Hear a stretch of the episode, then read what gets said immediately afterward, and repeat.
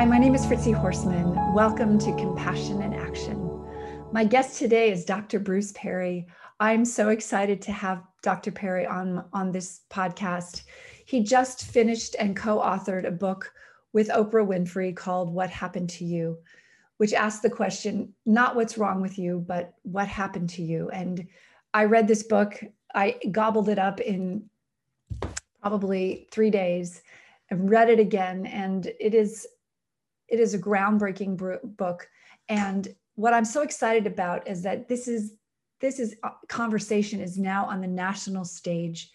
What happened to you instead of what's wrong with you? And we can apply that to basically anyone who has having a mental illness, who's feeling bad, who's depressed, who's addicted to something, even if it's work, which is me.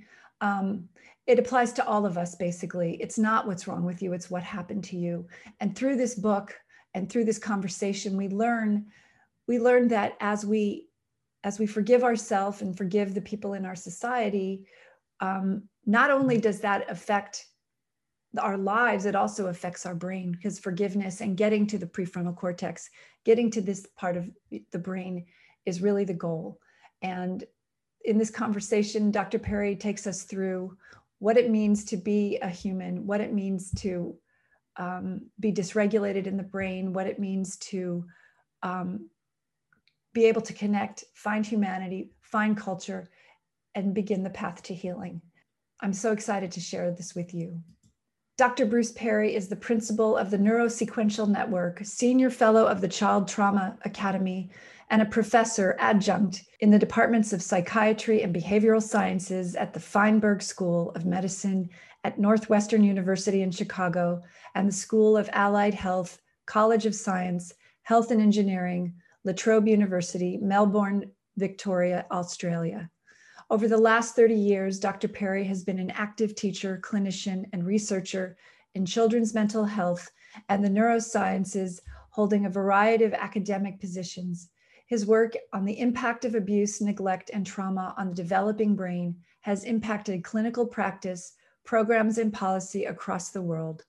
Dr. Perry is the author with Maya Szalavitz of The Boy Who Was Raised as a Dog, a best-selling book based on his work with maltreated children, and Born for Love, Why Empathy is Essential and Endangered. And of course, What Happened to You? Dr. Bruce Perry, welcome to Compassion in Action. Thank you very much. I'm so honored to have you here. I just finished reading your book twice, and I'm I'm so delighted that you and Oprah Winfrey are changing the conversation from what's wrong with you to what happened to you. Um, I just want to I want to start the conversation about. Can you just tell us what you what your definition of trauma is? Well, I I actually I look at this from the perspective of somebody who studies the neurobiology of the stress response. And so for me, I think that uh, an experience, an event can be traumatic if it results in a change in the sensitivity and reactivity of your stress response systems in a way that compromises function. And, and, that, and that function broadly defined physical, emotional, social, cognitive functioning. And um, now, with that said, I think that the SAMHSA definition or the SAMHSA clarification about um, what is trauma is really helpful for a lot of people. And, and they've come up with kind of the 3E um, configuration or structure about how to think about trauma. So there's the event, you know, that whatever that is.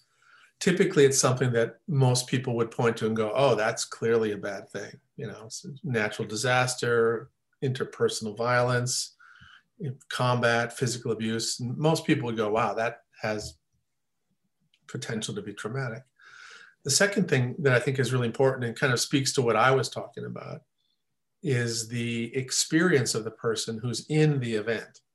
So you might be, two kids might be in the same school shooting and have a completely different internal response. Um, one child may actually, for a variety of reasons, not feel very threatened, and another child might be completely overwhelmed. Um, and then the third thing that is really important to think about is what are the effects?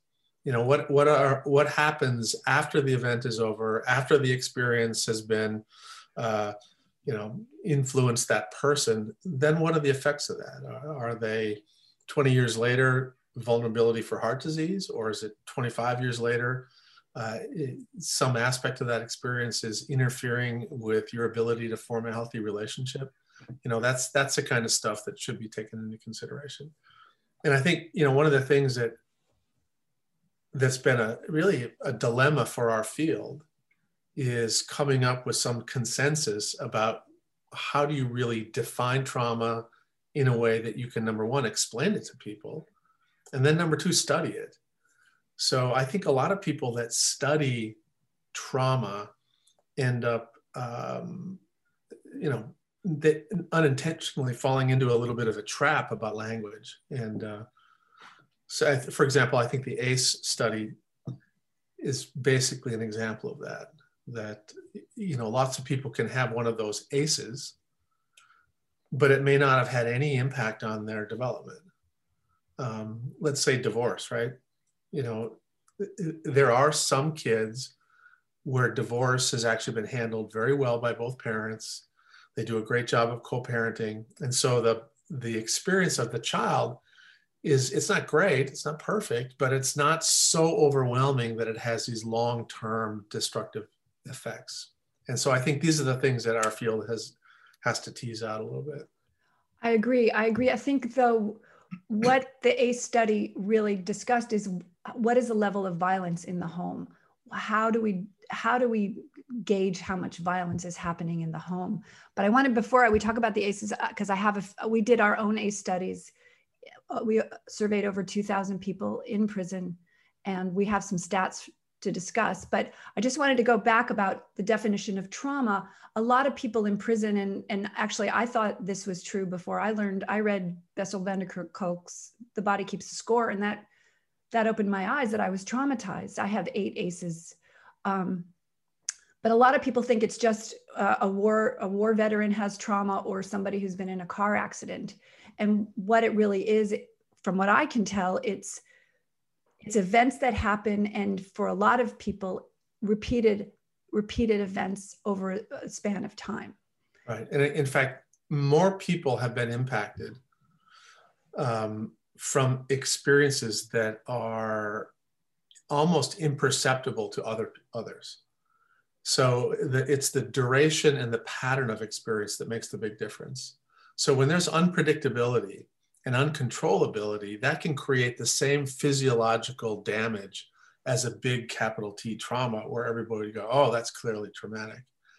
But if you're in a household where you're growing up and you are shunned by a parent or humiliated by a parent, uh, or have other sorts of interpersonal uh, um, ruptures where your stress response gets activated in these uncontrollable ways, you can end up with the same kinds of trauma related problems as somebody who had a clearly uh, identifiable capital T trauma.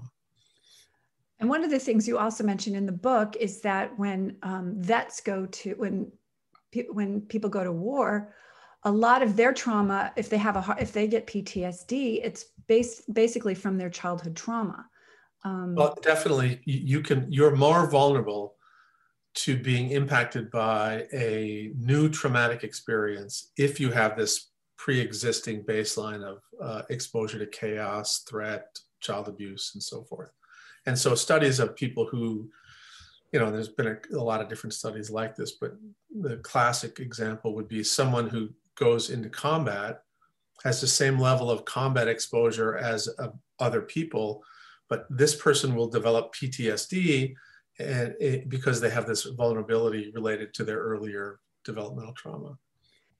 And so, and so now to the my studies in prison or my surveys that I did. So we we surveyed about 2,000 uh, men and women, and 64% had six or more ACEs. Um, Which is no surprise at all, you know. Exactly, I'm, and yeah, yeah, you know, and, and as you, you well know, I don't I don't think there's anybody in prison who hasn't had many developmental adversities, and um, you know, we've we've done studies ourselves on the level of exposure to violence. It's like 95% of the people that are in juvenile justice or adult criminal justice settings have been exposed to extreme levels of violence at some point in their development. And developmental trauma. So, can you explain, you know, briefly? I know it's like thousands of years of research that you've done. But can you explain? I'm not that old. I may look that old, but I'm not that old. thousands of volumes, let's just say. Um, can you explain um, what developmental trauma does and what it does to the development um, of the young of the young person? Yeah, I, am glad. It's important that you ask that because I'll, one of the things that a lot of people don't appreciate is that the timing of a traumatic experience is really probably the most important factor. There's a lot of things that are involved in determining how much it will impact somebody, but the timing is really important. So let me just back up a second. And if you envision the human brain as this upside down triangle, and the bottom is the kind of the brainstem, the lower part of the brain, and the top is the cortex, the most uniquely human part of your body. And that's where you think and your values, and when you learn geography and history and all that stuff goes up into your cortex. But that part of your body is that part of your brain is the last part of you to develop. It's not fully developed until you're probably 30 years old. So the, the brain develops sequentially from the bottom to the top. And so one of the things that happens early on, even in utero, is that there's a set of really, really important neurotransmitter networks, is basically neurons that uh, originate in these low parts of the brain, but they send connections up and influence the development and functioning of all other parts of the brain. So if you have an intrauterine or early life trauma, these systems will get impacted and their activity and their functioning will be abnormal. But what that means is they'll then send abnormal signals for organization to the rest of the developing brain. And so you get this very pervasive impact on motor functioning and social functioning and emotional functioning and cognitive functioning. And that's why these early developmental experiences are so profoundly um, difficult to address. They, they really, in many ways, almost require a process that goes through development again and it replaces some of these abnormal patterns of experience and with more neurotypical more patterned more appropriate versions of stimulation so that those systems can get back towards normal. In um in in your other book the one of your other books the boy who was raised as a dog you talk about leon. Um who you met in prison and who had severe developmental problems. And I was haunted when I read that book. I, I, I, think about Leon all the time because basically his mother abandoned him in the crib, you know, innocently, but abandoned him in the crib. And yeah. nothing developed, nothing developed for our society, for what our society would deem as appropriate. Yeah. You know, I've spent, I, have interviewed a number of folks in prison. I've done some work with people on uh, around the death penalty and death penalty mitigation. And there's not a single one of those folks that I've interviewed that had what they needed to develop normally early in life. And it really was, not, again, it's not through any fault necessarily of their parents because their parents themselves had these terrible starts. And so there's this uh, transgenerational, systemically fed inadequacy in the in, in, in the developmental world that these individuals grew up in. And you know, the hardest part for me, the saddest part is that so many of the things that would make someone more empathic, more compassionate, more humane, less likely to do something that was aggressive, violent, and inhumane these are really easy things to deliver. They're easy things to give if you make sure that the parent, the young parent has a place to live, has predictable food, has nurturing and is respected by neighbors, connected to culture, you know, things that really shouldn't be that hard to provide. But almost all of these stories and all of the narratives of the folks that I've talked with, there was tremendous fragmentation and disconnection, uh, overwhelmed caregiving, exhausted caregiving, maternal depression, people trying to deal with their own trauma by using drugs to sort of deal with the pain, which of course makes it harder for you to be an optimal parent for a baby. You know, all, all kinds of things that if you knew the stories, it would all it would make a lot of sense. Um, and if you when you know when you do know these stories, it just is heartbreaking that these are preventable things. You know, our society could prevent these things. Well, and I think um, I mean I think that's that's up next. I think preventing these things is what we need to do but uh, spreading this awareness about trauma is is the first step and that's you know back to back to what you are you and oprah are doing so important to get this word out that what you're doing to your children while it seems adaptive and correct it's destroying it's destroying their brains. Yeah parents parents are very powerful. You know you can be powerful in these positive ways and, and you can be powerful in negative ways. And it's again, I, I have when you look at the majority of uh, uh, families that you work with where there's been an issue of abuse and neglect, uh, almost none of it's intentional. You know, it's it's all just these terrible, overwhelmed circumstances. And I think one of the things we run into a lot is we'll have a young parent who developmentally is quite immature. You know, so inside they're functioning like a six, seven, eight year old child in some areas, but they may be chronologically 25, old enough to have a child, but they're just developmentally not prepared to, to take care of a kid. And, you know, parenting is a really hard thing to do, even when you have all the resources at hand. And, but when you're on your own and you have no, no money, you have no predictability about where you're going to live, you're not in healthy relationships, um, it's just really a tough, tough thing to do. And uh, you know, I had a child at 43, but I was I've been living in a hypervigilant state all of my life. And so, you know, when there was chaos, when he would drop something or whatever, I would react and yell and scare him. You know, that's that that was what I inherited being in my mother's womb, being in her she was adopted as a child so she was abandoned Mm. And so, you know, we have generational trauma that I'm still unpacking and unpacking with my son. And so, yes, I think I was immature as well as a mother, even though I, though I was 43, I was still had some immature um, tendencies, you know, like eight or nine years old, I would say. And so we're like children parenting yeah. our children. Well, and, and the, the thing that's important to remember, though, to just sort of let yourself off the hook a little bit, is that human beings were never intended to be parented by one person.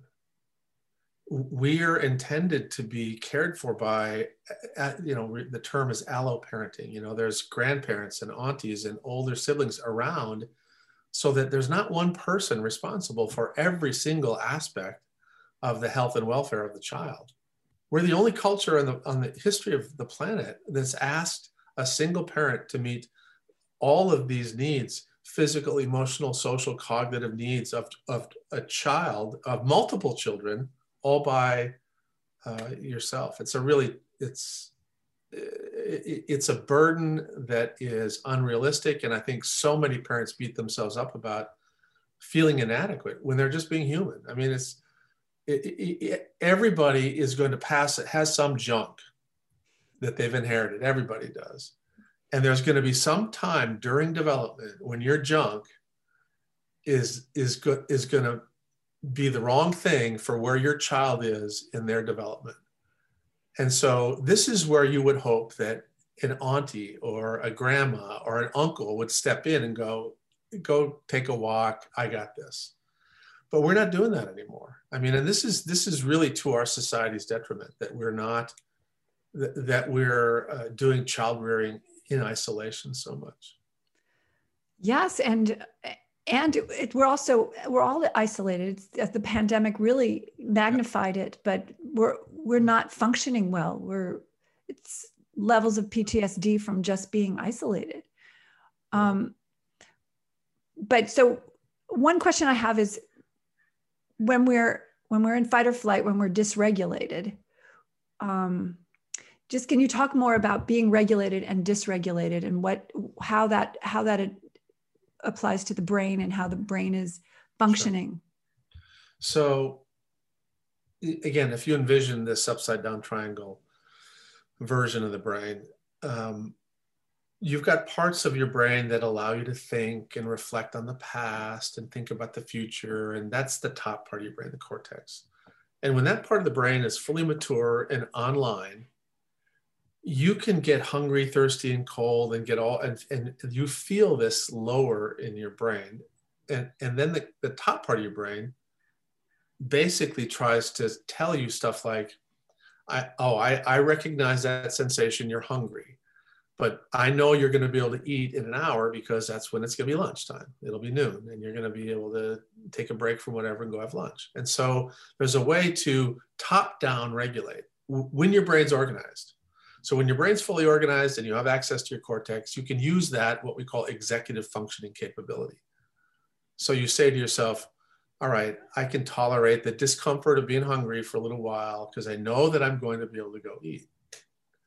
Um, or if your boss is a real jerk to you and you want to call him names or you want to have a temper tantrum right there, that your cortex basically says, hold your tongue, don't say that, wait till he leaves, and then blow up and call him a, you know, whatever. So you, this this is sort of, and we talk about this in our field, and a lot of people have probably heard the term executive functioning. That has to do with the strength of this top part of your brain to kind of modulate the more primitive, immature regulatory parts of your brain.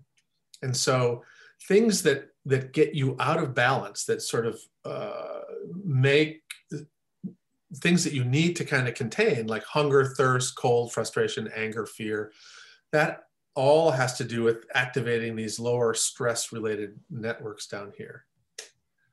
So there's this top down mechanism. But when you are an infant, you don't have a cortex that's been developed yet. So the moment you get hungry, you cry out or you act, you, you let the world know. And the intention is, of course, to somehow somebody will come and feed you or care for you or whatever. Um, but as you get older, the cortex gets a little bit stronger, a little bit stronger, and um, and you can use some top-down regulation. The bottom line, the the most important aspect of regulation, however, is that you have these systems in the lower part of your brain that were organized in utero when you were a little fetal baby, fetal baby, little fetus. Um, your your body was sending signals into the lower part of your brain saying, "I'm not hungry, I'm not thirsty, I'm not cold," and and the the sensory apparatus of the fetus wa- was getting continuous pattern, repetitive, rhythmic input from maternal heart rate and all of the sub multiple rhythms of that. So 40, 60, 80. And so your brain made an association between pattern, repetitive, rhythmic activity and being regulated. And so after you're born, when the baby cries, we replicate that intrauterine environment. We swaddle kids up and we use that pattern repetitive rhythmic activity both in the way we look and look away. Our tone of voice is more baby talk it's more rhythmic. We actually literally move kids in this in this rhythm and so our brain gets further reinforcement about the regulating capabilities of pattern repetitive rhythmic activity. And so as we get older, we incorporate that into our self-regulatory toolkit. You know, kids who are playing Legos and they're just learning how to be toilet trained, they feel their bladder get full, it gets full, it gets full, and they don't want to stop playing. So instead of, they, they literally will rock themselves back and forth. Now that has nothing to do with bladder control. It only has to do with to- being able to tolerate the dysregulating input that you have a full bladder.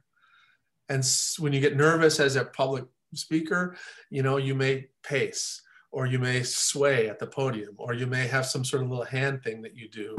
People do needlework, people do running, you know, people learn to daven, people do bilateral tapping, EMDR, you know, traditional indigenous uh, rituals involve pattern, repetitive, rhythmic stuff. So it's it's pervasively part of uh, a human being's toolkit for regulating is some form of pattern, repetitive, rhythmic activity.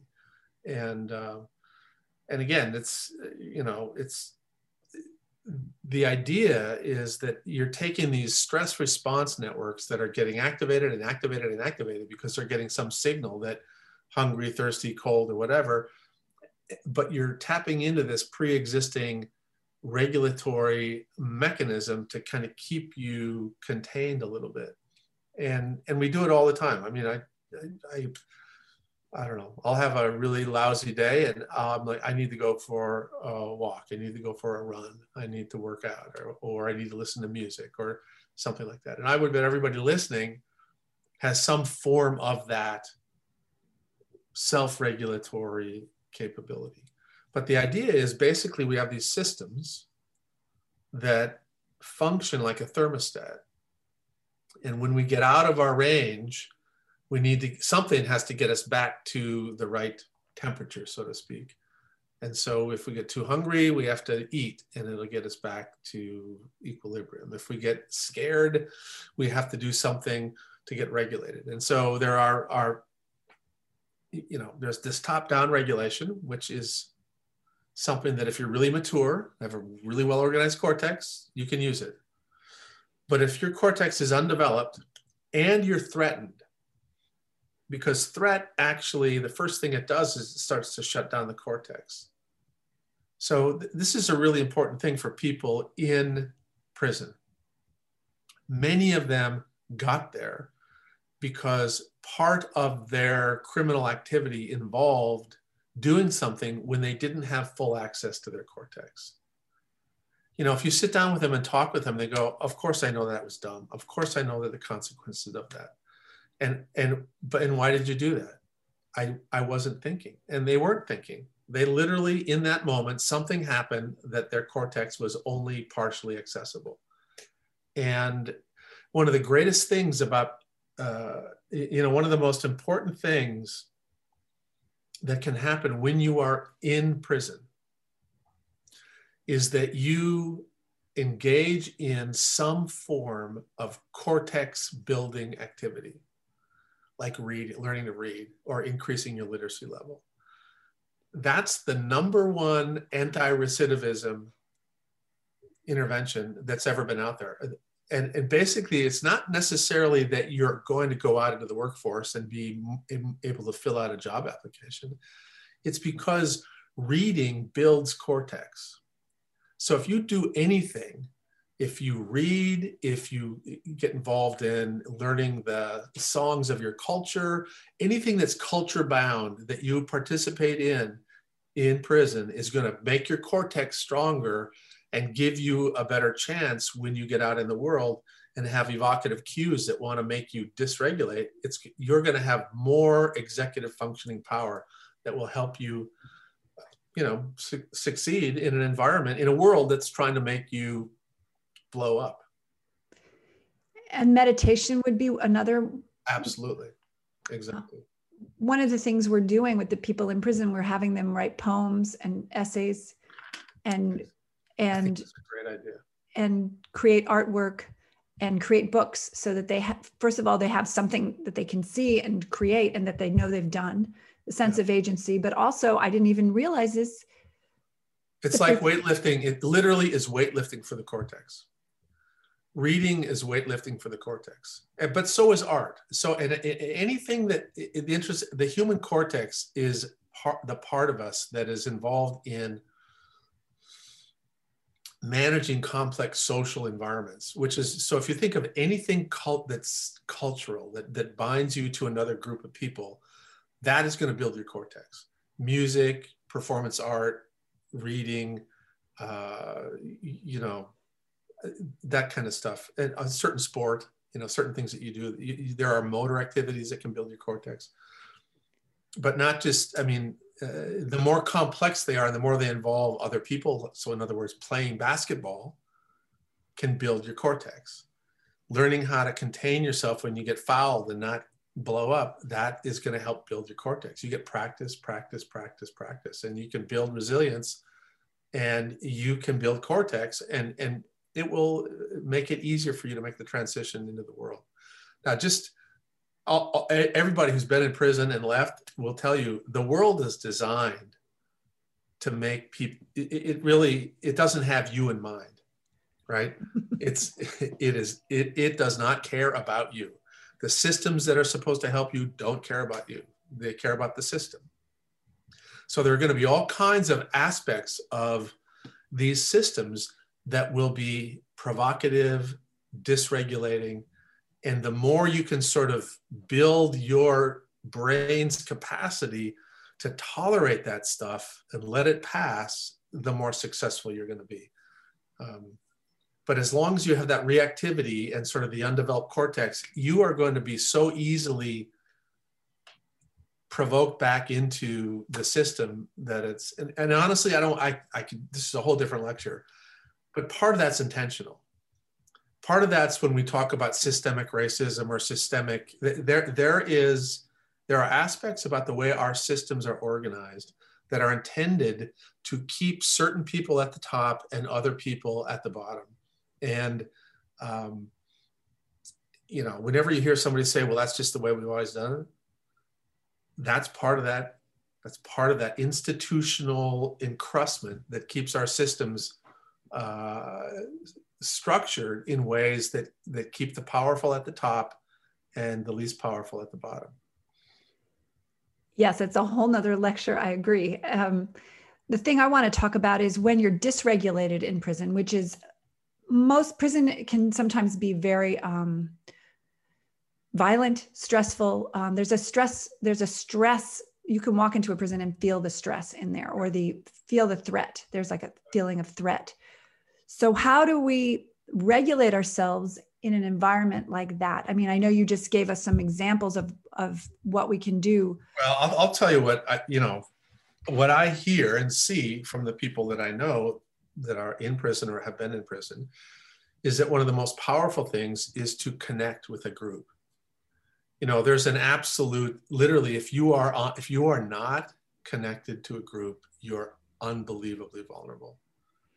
And so now of course this is tapping into this neurobiological property of human beings to create an us and them. But it's highly adaptive in that environment. I, I mean i don't it, it's almost impossible uh, uh, to not have some uh, relational affiliation that helps protect you and keep you safe. Right, but we want to evolve from us versus them, right? The idea is we that can't. we we can't. Human beings can't. It's our biology. We won't evolve away from it, but we can understand it. I mean, it's a, if we understand that that's the way we're organized, and that we will be pulled to do that, you can have an us that is organized around positive values and positive things as opposed to hateful, racist, anti Semitic values. I mean, unfortunately, and, and, we do this, you can create healthy groups that have an organizing belief system that is more about altruism or more about kindness, more about goodness. So you can do that, but we cannot, we will never get around the us and them. It's just it's an it's it's at the absolute core of human genetics to, that we are relational creatures, and um, so. But isn't that more when it's more it's more prevalent where when we're stressed or when we're um, absolutely yeah as the we more threat, the more threatened we are and, and i'm glad you brought that up because that's absolutely the case the more threatened you are the more you shut down the value based part of our brain. So you may have really good quote values about what's right and wrong, about the goodness of people, about your belief system. But when you're under threat, you basically start to act in a more reactive, primitive, uh, aggressive way, and you're pulled, and your the boundaries of the group you're affiliated with when it's under threat get tighter and tighter and, and more reactionary and the solutions to the problems become more primitive and ultimately get driven towards violence you know that that the solution to conflict is power. And you know the the the and again prisons are permeated with that because a lot of people are feeling threatened and a lot of people are already starting out with these trauma related shifts in their internal state so those those environments are highly vulnerable to um, any kind of, I would say, ism or belief system that that that emphasizes us and them, and sometimes artificially creates, um, you know, uses hate and fear to create those boundaries. Um, I don't know if you read the book. In the book, um, do you remember the part where Oprah's talking about the guy on death row? Uh, Hinton, yes. Yeah. Yes. What, have you read his book? Uh, uh, no, but I've seen. You should read his book. It's unbelievable, and it really is a great example of how these men were able to get through their pre-existing us and them organization to to create a sense of connection. It was really very moving well that's the thing there's a they have the correctional officers and they have the prison residents and there's an us versus them mentality and then they have the subdivisions with the races and the and the the gangs yeah. and what i found in the groups that that i led is that when we're in circle the boundaries um, the boundaries and the divisions seem to melt and there's right. more of a connective tissue and i think that's that's because they feel safe. First of all they feel safe in that in that room. And second of all they start seeing that what what connects us is some of our what we've been through. We've been through you know childhood trauma. Right. and so it's i think it's in those circles that we can find our common our humanity both inside prison and outside prison. Policemen well, and, I, and I what i would and i think you're right but i think what you're also doing is you're creating a different us you know uh, every single per, every single person who's listening has a, a bunch of groups right? It's not like there's just one group that you belong to. You have you have a group of folks that you connect with at work and there are things that tie you to them at work. And then you have a group of friends that might be the friends that you had in high school and and or college and, and and that may be different set of groups and different things connect you. And then you have kind of your family. And so a healthy person in the modern world is able to have permeability between these different groups and, and still maintain positive affiliation in these groups. And, and one of the things that many of these individuals in prison experience, part of the dilemma that got them in the into trouble in the first place is that they didn't have healthy groups to belong to. Right. They weren't they were a lot of them adrift at one point or another and then sucked up into a group that was organized around not such healthy stuff. And what you're offering which i think is wonderful is an ability to create a sense of us bonding together with a whole variety of common elements of sort of tough starts or other things which i think in the end is a very very powerful glue um, just for people to kind of see others in a humane way. Well, could the goal be to create a global us? Uh, I mean, so that we're all connected. We see our, I mean, we have differences and and we double down on those differences instead of saying, you know, but ultimately we all want the same thing. We want to feel safe. We want a family. We or you know, some people don't want families, but we want a, a, a, a nurturing healthy life. Yeah.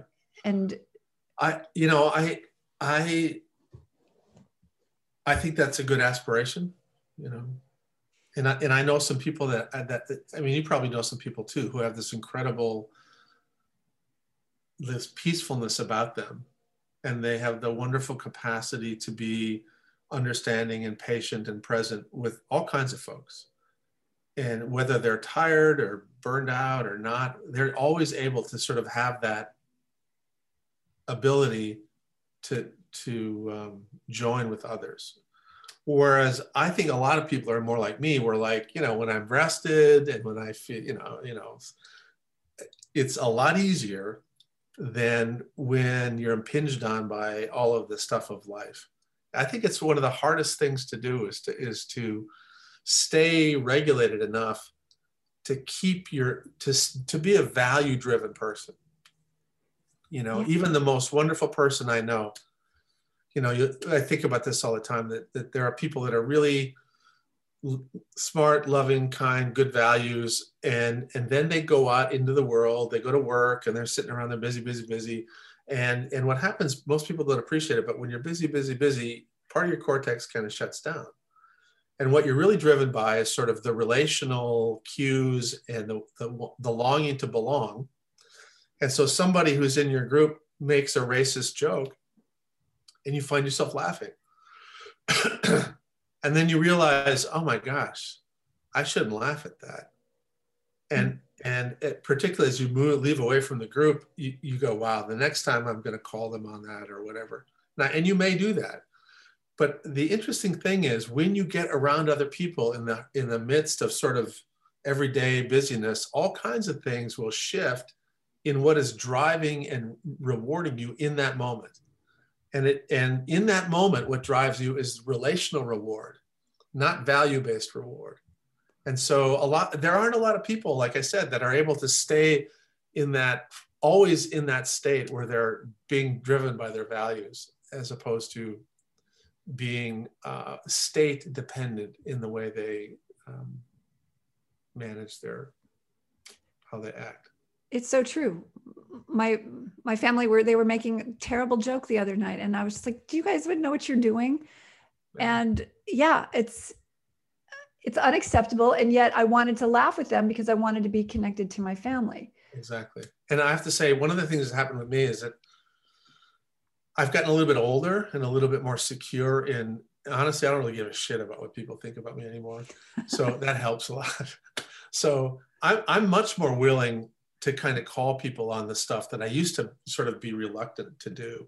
And, um, but I think that that's something that comes with some level of sense of interpersonal safety and security. Whereas before, like in high school or college, you know, you just don't feel that secure with yourself and you kind of go along with the humor or the whatever. It's amazing how you can get four or five pretty smart folks will get together and they'll drink a little bit and all of a sudden they'll be doing something that's like the dumbest thing not not a single one of them would have independently come up with the idea to do whatever the thing is uh, but together they get stupider and they and they get more primitive. And not now some, sometimes what they do is harmless but sometimes what they do is dangerous and hurtful to other people. And um, and I, again, I think part of what what our challenge is, people are challenging the people that know about these things, like you and I, is to continue to educate people about trauma, about how the brain works, about how we're all vulnerable to implicit bias, about all, all kinds of stuff. Because if you don't know about it, then you um, you you kind of fall into these little landmines all the time, and um, but I think if you know about some of these things, you can be a little bit more intentional about how you how you do things. I agree absolutely. Um, one of the things I wanted to make sure we talk about is reg- the the regulate, relate, reason, right. the three R's that you talk about. Because I really think because we start from the lower part of our brainstem, right, and mm-hmm. that's how we judge a situation. We start down here, and it's yep. it's not until we feel safe that we can actually be here Exactly. Right. And so, again, going back to that upside down triangle version of the brain, all of the incoming information from this present moment, you know, people who are listening, that when they hear this, the, the first neurons that are getting activated from the sound that I'm making goes into the lower part of their brain first.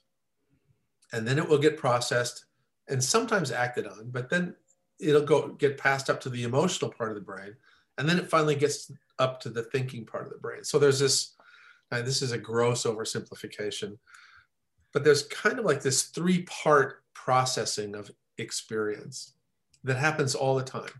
There's this very primitive processing that's in the lower part of the brain that's that's if you act on information at that level it's almost always sort of a knee jerk reactive you know use the term reaction it's a reaction.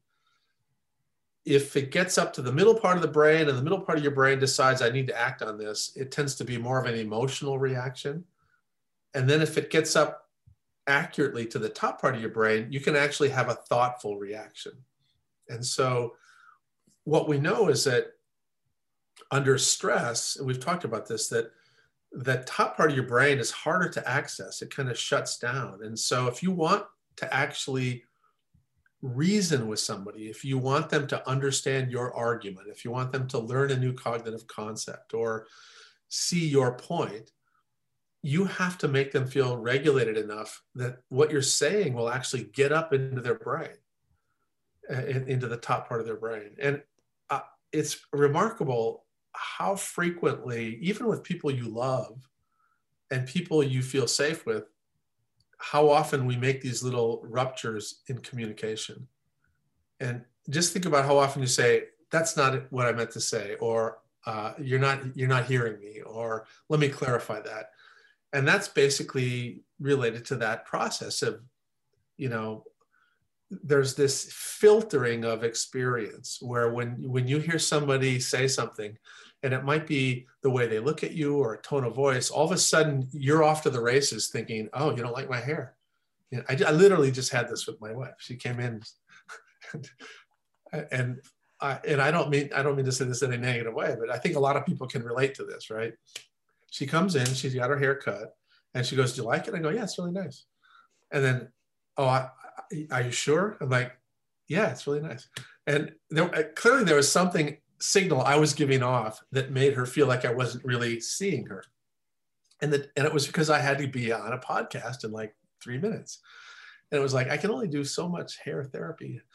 Um, but but you know, it was one of those examples of, you know, I really intended to communicate that I, I really did like her hair.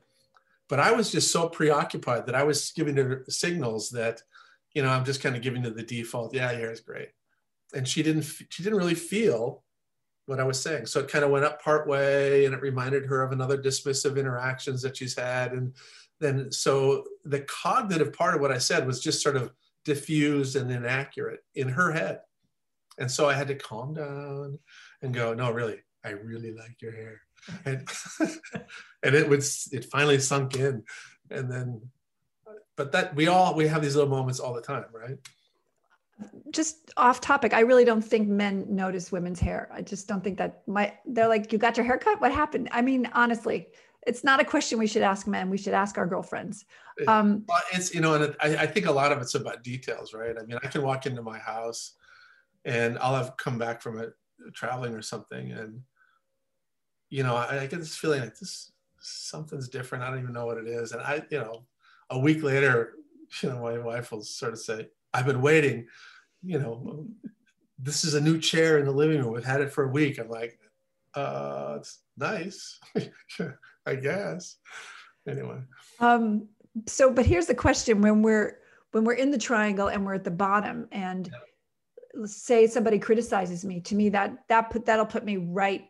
Absolutely. That'll just stop. That'll stop the the ascension into the cortex, or they'll um, or you know because i my father was an alcoholic so i was always gauging to see is he drunk and is she, she going to get mad like i was always gauging and i was always on this what's going to happen so i was never i was never in my cortex during that time because i was basically on alert right. so the conversations only happen when we're in the, the cortex well but see what you probably developed was this incredible capacity to read nonverbal cues that you can read a room really quickly and you can tell whether or not a point's getting across. I mean, you probably have that that sort of that skill set. And because when you're in an environment like that, like you're describing, words don't mean that much. what really means a lot is gait and is the tie is his tie a little crooked? Um, you know is there a tiny little slur in the language? Not what he said but is there a tiny little slur? All of those little cues that if you're not used to it you might not pick up on it. But if you you've got this you're attuned to all the nonverbal cues you would pick up on that. And that again i i think all of these in some ways are these little gifts that we get from our the bad things that happen in our life you know it's it's just do we find the niche where that gift is going to be a good thing to do? So again a lot of people who have a background like yours end up being incredibly good uh, interviewers in law enforcement or interviewers in social work. Or like oprah one of the reasons oprah was an inc- is an incredibly attuned interviewer and is that she's had this history of trauma where she's able to really be empathic with people and, and sit with their story. That's one of the observations i had about oprah is she created a community circle for us every every day at three o'clock. I mean right. i think her healing that she did for us in in the community she created was you know something i think we're all we've all mourned when she stopped doing the show it was a very powerful community uh, space that she created. Even if it was just an interview a one-on-one interview you still felt like you were part of that community. And um, i mean that's that's the miracle of oprah i think. Um, but that's also the miracle of healing for all of us right is being in community. Yeah. is prisons are designed to be isolating and you know the opportunities for community especially in a maximum security. Prison are very difficult but i think what are your thoughts? Or how do we begin the process of healing in prisons? If you really want to make people uh, get better you need to you need to understand everybody's individual story. You need the one size doesn't fit all. Every, there are lots of different individual reasons why these folks ended up where they are and if you did that, and if you started to meet them where they were developmentally and give them opportunities to start to catch up, you would have a much lower recidivism rate. Uh, you would have all kinds of uh, folks who could be tremendous contributors to society. And um, you know, I wish I wish there would be more of that. But I don't think that I think that until those systems begin to really learn a lot about development and developmental trauma, that's probably not going to happen that much. Well, that's my mission is trauma informed prisons in the next 3 years and actually healing centers. All of them, all 1833 prisons become healing centers because if you've committed a crime, there's trauma behind it. Yeah. Well, and, and, you know this probably way better than I do, but I the largest uh, mental health institution in the United States is the prison system. Yes. And you know the number of unmet mental health needs is just heartbreaking. Um, and, and there's, yeah. There's a stigma um, within the prison system, within the people, both on, for the correctional officers, but also for the prison residents, that they don't come forward with their mental health issues when they're feeling depressed, when they're feeling anxious, when they're unable to control their um, startle responses or whatever is presented, their depression. Um, and how do we like unearth the stigma from this and make mental health a priority and something that isn't culturally um, taboo? Yeah, I. There's so much fear that's about people that are in prison or have gotten out of prison that sort of has been exploited by political interests that I think that the whole effort at trying to do some of this stuff is, is it's going to be, as we say in North Dakota, tough sledding.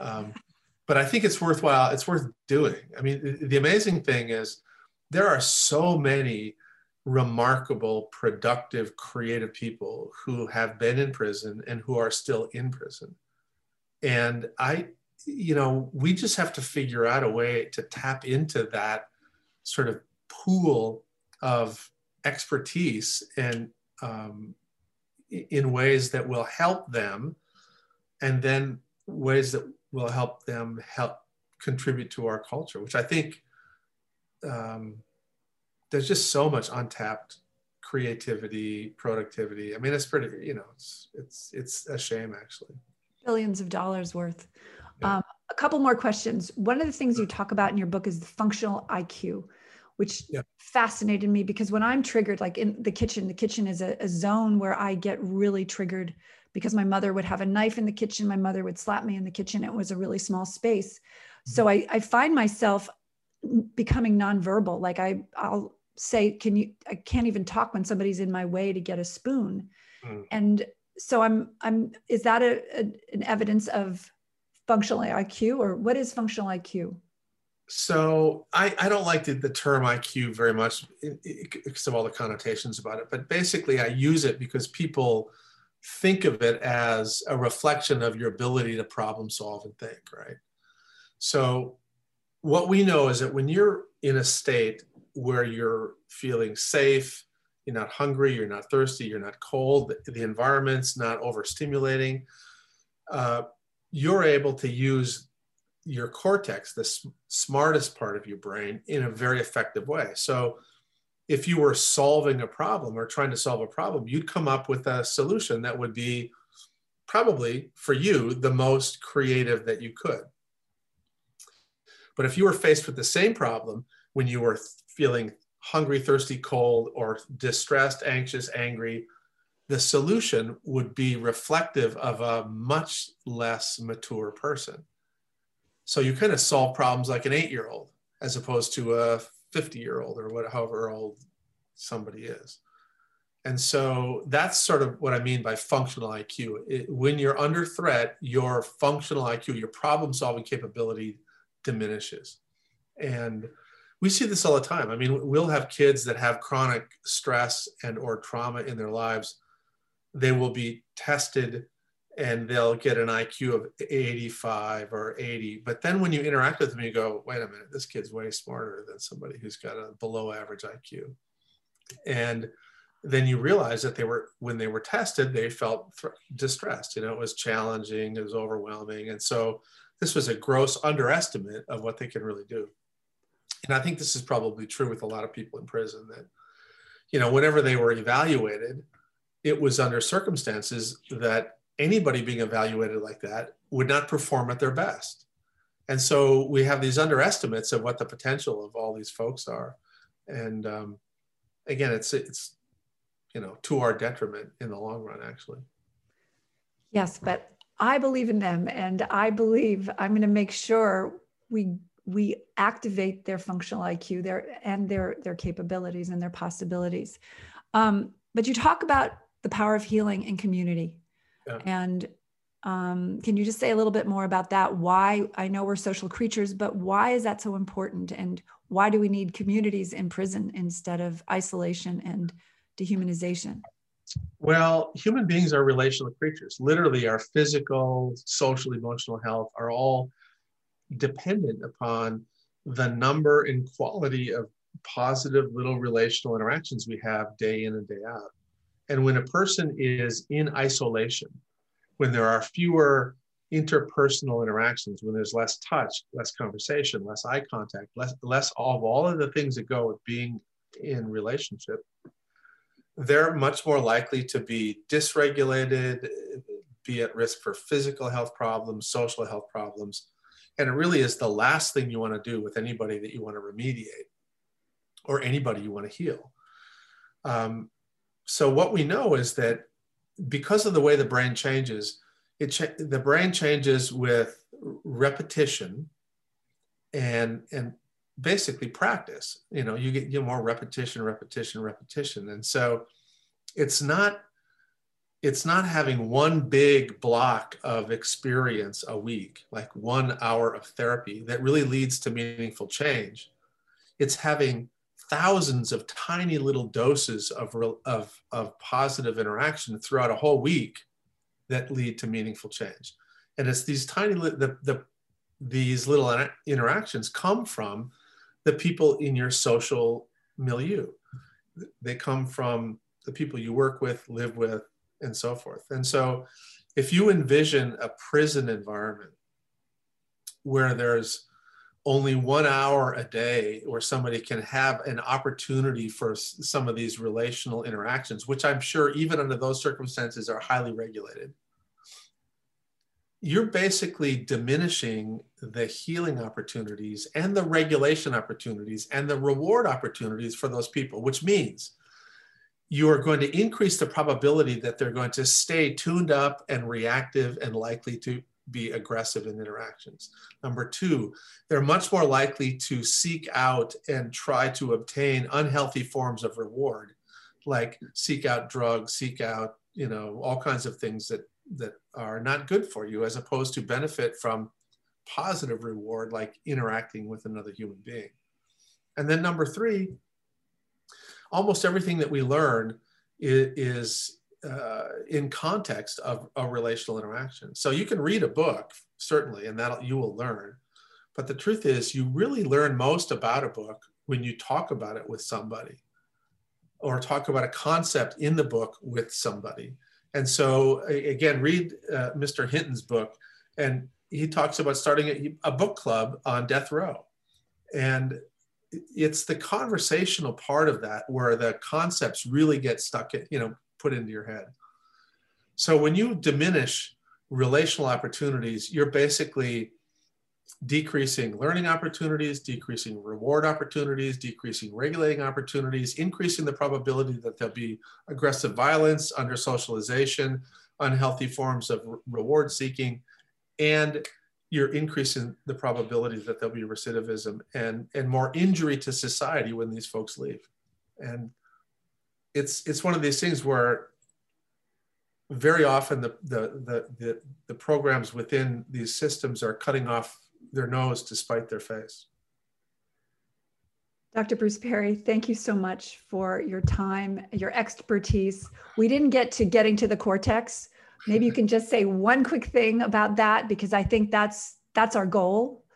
Um, well, we kind of talked about it, right? I mean that you know that when you're calm, when you're regulated, you, the, your cortex is open for business. And so, if you don't create a respectful, relationally enriched uh, environment for somebody, you're going to have a really hard time getting to their cortex. So, again, in the end, you, that's the most powerful part of our body, the most uniquely human part of us. And if we want to influence it and change it in any positive way, it has to be accessible. So, we need to create programs and practices for people that make it easier for them to have full access to their cortex. Dr. Perry, once again, thank you again. And you're welcome. And I will make sure every prison in the United States gets to hear this interview. Thank you again. Appreciate the opportunity. And I appreciate the work you do. Keep it up. I will. Well, thank you, Dr. Perry. Bye. Thank you for watching my interview with Dr. Bruce Perry. I just found that interview so exciting and so illustrative of what needs to happen in our society both in prisons and in our communities. Healing happens in community, not in isolation. And let's find ways to create community, to create connection, and to create our neural pathways, get our brains really synced up so that we can begin the healing process. Um, as usual, please like, subscribe, and share this podcast. Please tell your friends about it, and please, um, please get his book, and Oprah's book. It's so fantastic and it really, really transformative for me. Really eye-opening um, book, and you know, perhaps as he suggests, book clubs. Let's start a book club. Let's start a book club, and talk about what happened to us. It's not what's wrong with us; it's what happened to us. Thank you.